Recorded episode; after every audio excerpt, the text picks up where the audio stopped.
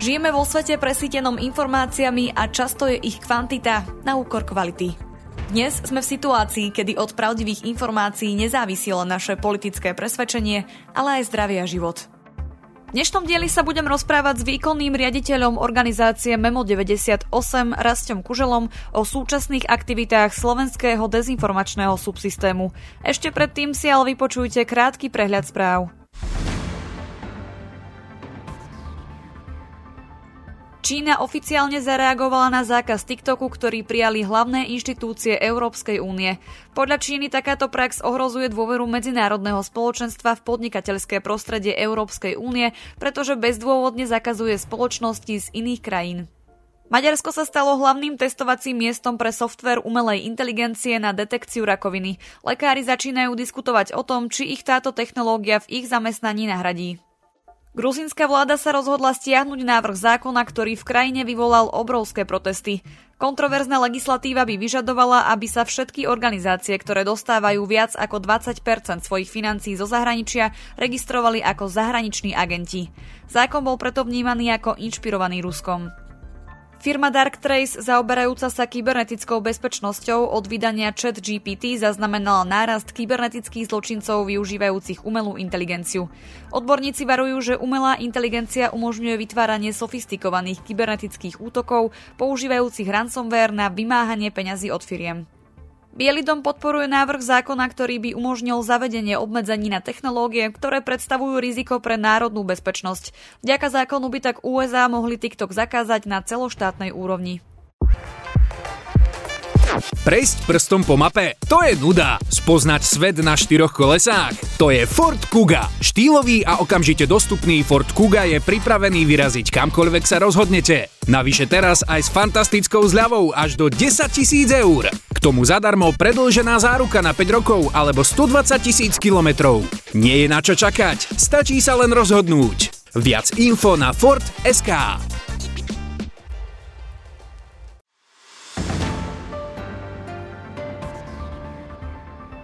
Mojím dnešným hostom je Rastio Kužel. Dobrý deň. Dobrý deň, ďakujem za pozvanie. Vedeli by ste na začiatok poslucháčom vysvetliť, čomu sa organizácia Memo 98 venuje? Odpoveď sa do istej miery skrýva aj v našom názve. Memo znamená vlastne skratku pre mediálny monitoring a 98 je, je rok vzniku organizácie. My sme vlastne vznikli v 98. pred dôležitými voľbami ako reakcia na vtedajšie zneužívanie verejnoprávnej STV zo strany vtedajšej vlády eh, Vladimíra Mečiara.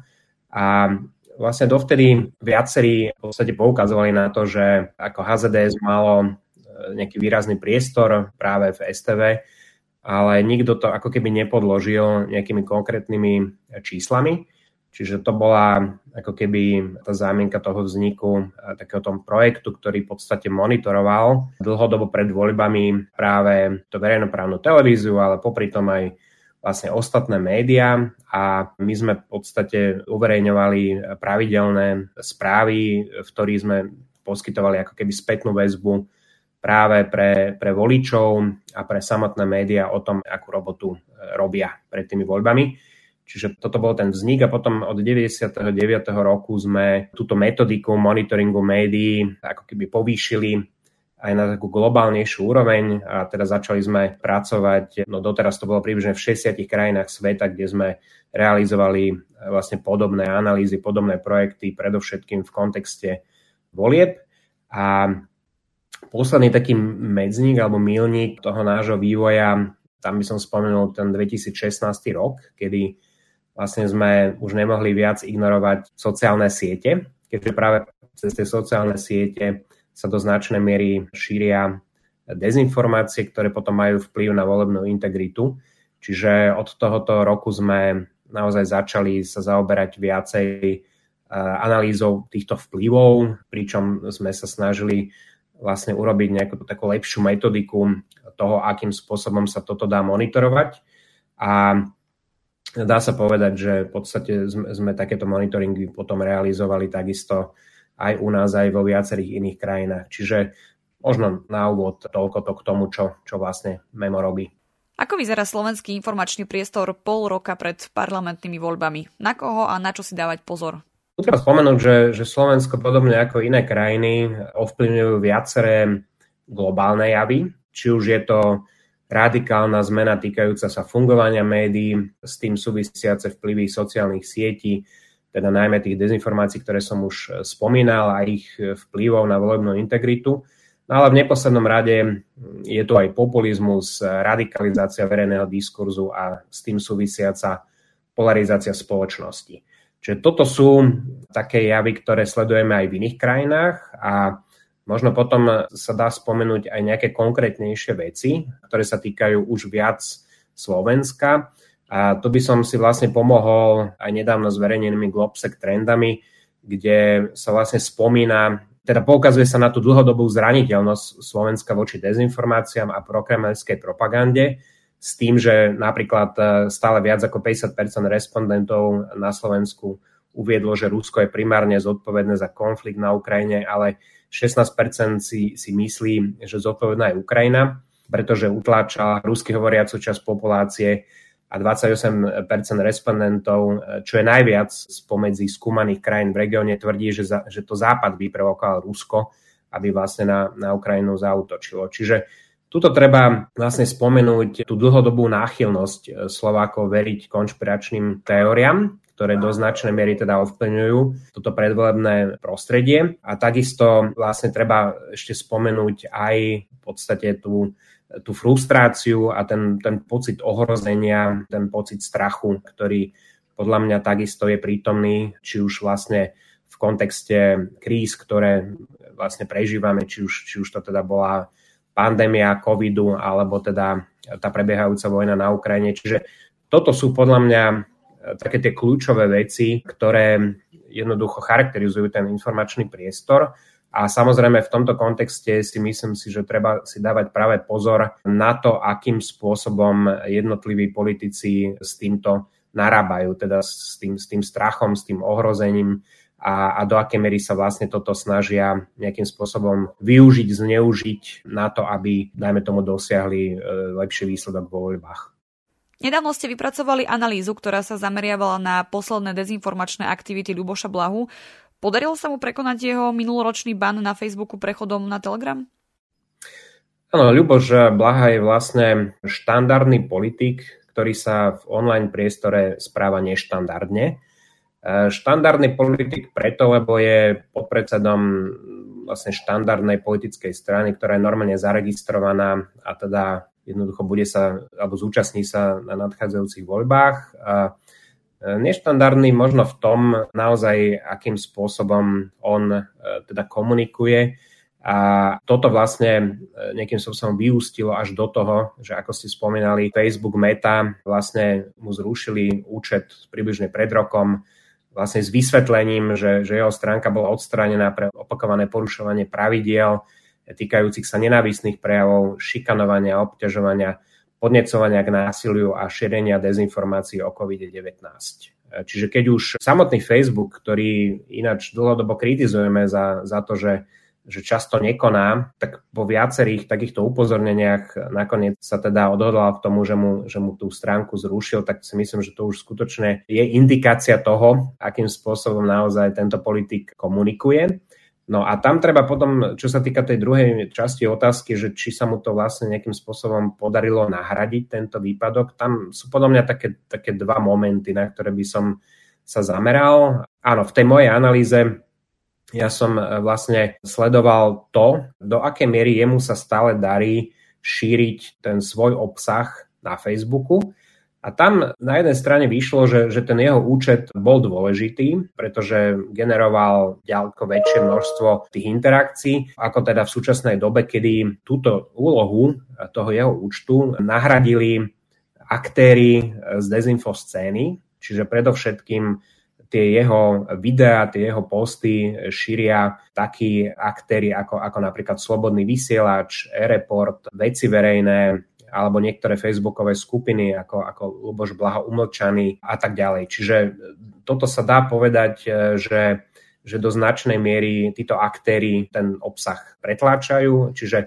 dá sa povedať, že, že Luboš Blaha zďaleka neskončil na tom Facebooku a, a pomerne úspešne sa mu stále darí ten obsah šíriť predovšetkým cez, cez videá, ktoré potom vlastne e, títo aktéry nejakým spôsobom šíria ďalej. Druhá vec je vlastne to, že on prešiel, ako, ako mnohí iní, ktorým e, Facebook zrušil účet práve pre porušovanie tých, tých pravidiel, tak prešiel na Telegram a tam v súčasnosti má približne 33 tisíc podpísaných sledovateľov, čo je približne 5 krát menej v porovnaní vlastne s tým jeho bývalým účtom na Facebooku. Tuto treba spomenúť, že z pohľadu samotného Telegramu toto nie je nejaká malá báza, to je pomerne slušná báza, ale skutočne je to teda 5 krát menej, ako mal na Facebooku a zároveň treba spomenúť, že ten Telegram u nás ďaleka nie je taký populárny ako napríklad v Rusku alebo v niektorých iných ruských hovoriacich krajinách. Čiže z tohto pohľadu sa dá povedať, že ten výpadok nejakým spôsobom sa mu nepodarilo zrejme vykryť.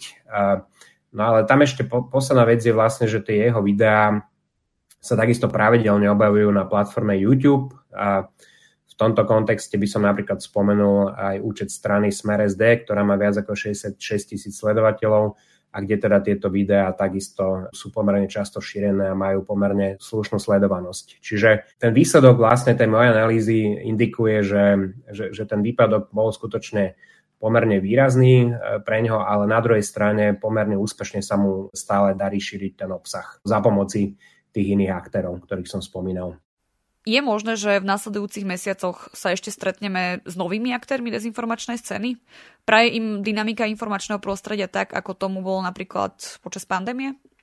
Áno, tu by som možno začal tou druhou časťou otázky, čiže e, tá dynamika je taká, že skutočne, ako som už spomínal, tak ľudia na jednej strane cítia frustráciu, na druhej strane pocit ohrozenia, tak ako to bolo počas pandémie, teraz je to vlastne predovšetkým e, tá prebiehajúca rúska vojna na Ukrajine. Čiže tá dynamika z tohto pohľadu, myslím si, že, že bude skôr kulminovať a, a teda do toho všetkého očakávam, že budeme svetkami asi, asi najšpenavšej volebnej kampane, akú sme kedy vlastne na Slovensku zažili Čiže v tomto smere tá, tá dynamika bude takto nastavená a teda predpokladám, že tá krivka pôjde postupne hore a, a teda tá kulminácia bude samozrejme tesne pred tým 30. septembrom, e, keď vlastne máme voľby. No čo sa týka toho, že či sa stretneme ešte s novými aktérmi, tuto skôr očakávam práve to, na čo poukazujú tie, tie nedávne analýzy, ktoré, ktoré sme publikovali aj u nás, vlastne v našej organizácii. A síce e, to zapojenie E, tých dezinformačných aktérov do kampaní rôznych politických strán. Samozrejme, tu mám na mysli skôr politické strany, e, ktoré sa nejakým spôsobom snažia loviť voličov práve v spektre tých aktérov, ktorí vlastne sú náchylnejší počúvať alebo teda sledovať túto dezinfo scénu. Čiže mne sa práve v tomto kontexte zdá, že možno ani nie, že, že, že budeme mať nejakých, nejakých nových aktérov, ale skôr teda to bude nejaká spolupráca alebo nejaké šírenie toho obsahu. A v tomto smere by som možno uviedol ako príklad práve poslaneckého asistenta Tomáša Špáčeka, ktorý od začiatku tohto roka je naozaj sa zdá, že novou e, ako keby hviezdou Facebooku, ale teda v tom, v tom negatívnom slova zmysle, pretože má e, skutočne sa zdá najvyšší počet interakcií. E, keď si zoberiem napríklad obdobie od januára do marca, tak e, dokonca predbehol aj Roberta Fica, ktorý je teda oveľa viac známy politik.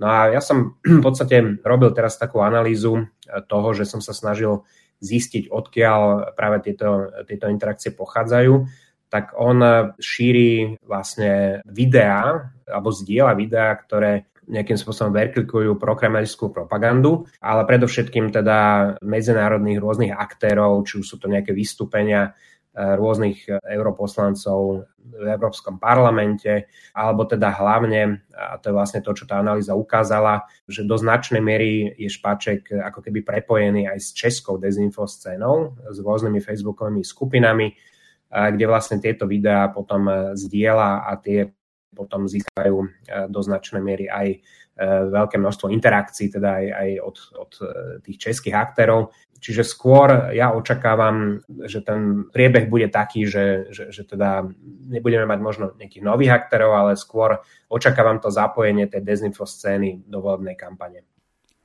Nie je náhodou, že téma vojny na Ukrajine predstavuje jadro predvolebnej retoriky niektorých politikov, vďačí za to svojmu mobilizačnému potenciálu. Ten sa ukázal aj v posledných týždňoch v prípade tzv. protestov za mier. Ako pri ich organizácii dopomohol online priestor? To pomohol výraznou mierou. A dá sa povedať, že toto je skutočne jeden z tých, z tých aspektov vôbec sociálnych sietí, že ľudia naozaj sú pomerne dobre organizovaní a pomerne naozaj akože tieto sociálne siete v tomto smere pomáhajú skutočne mobilizácii. Ale tuto takisto treba ešte poukázať e, opäť na ten jav, ktorý som už spomenul. Čiže tie tzv. mierové protesty naozaj začínali e, v rôznych e, facebookových skupinách, ktoré ale mali približne, tá ich sledovanosť bola niekde na úrovni 15 až 20 tisíc. A dá sa povedať, že že skutočne oni začali byť viditeľné na Facebooku až potom, ako sa nejakým spôsobom do tohto šírenia opäť zapojili takí tí tradiční aktéry, či už Slobodný vysielač, alebo v tomto smere to bol aj Edward Chmelár, ktorí majú výrazne vyššiu sledovanosť na svojich účtoch.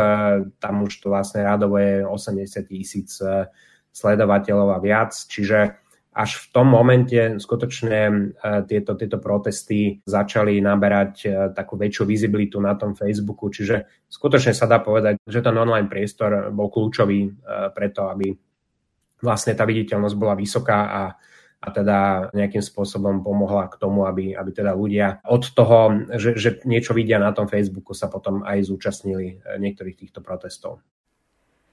Online priestor nie je domovom len pre dezinformácie, bohužiaľ sa v ňom stretávame aj s nenávistnými prejavmi či útokmi. Vy ste sa v jednej zo svojich analýz zamerali na správanie voči političkám a novinárkam na Facebooku. Akú rolu tu hrá pohlavie? Aké útoky sú najčastejšie? Ako ho možno považovať za hlavného šíriteľa podobných narratívov? Bohužiaľ, tá naša analýza poukázala na to, že, že pohlavie tu zohráva pomerne kľúčovú úlohu a teda na základe tých, tých našich výsledkov monitoringu možno naozaj skonštatovať, že, že pohľavie je zneužívanie na vytváranie kultúrnych rozdielov v spoločnosti a teda naozaj e, my sme aj poukázali na to, že tí, čo útočia na prominentné ženy e, na Facebooku, či už to boli političky alebo novinárky, tak, tak zároveň patria k aktívnym širiteľom vlastne prokremelských narratívov. Čiže dá sa povedať, že, že tam bola skutočne zhoda.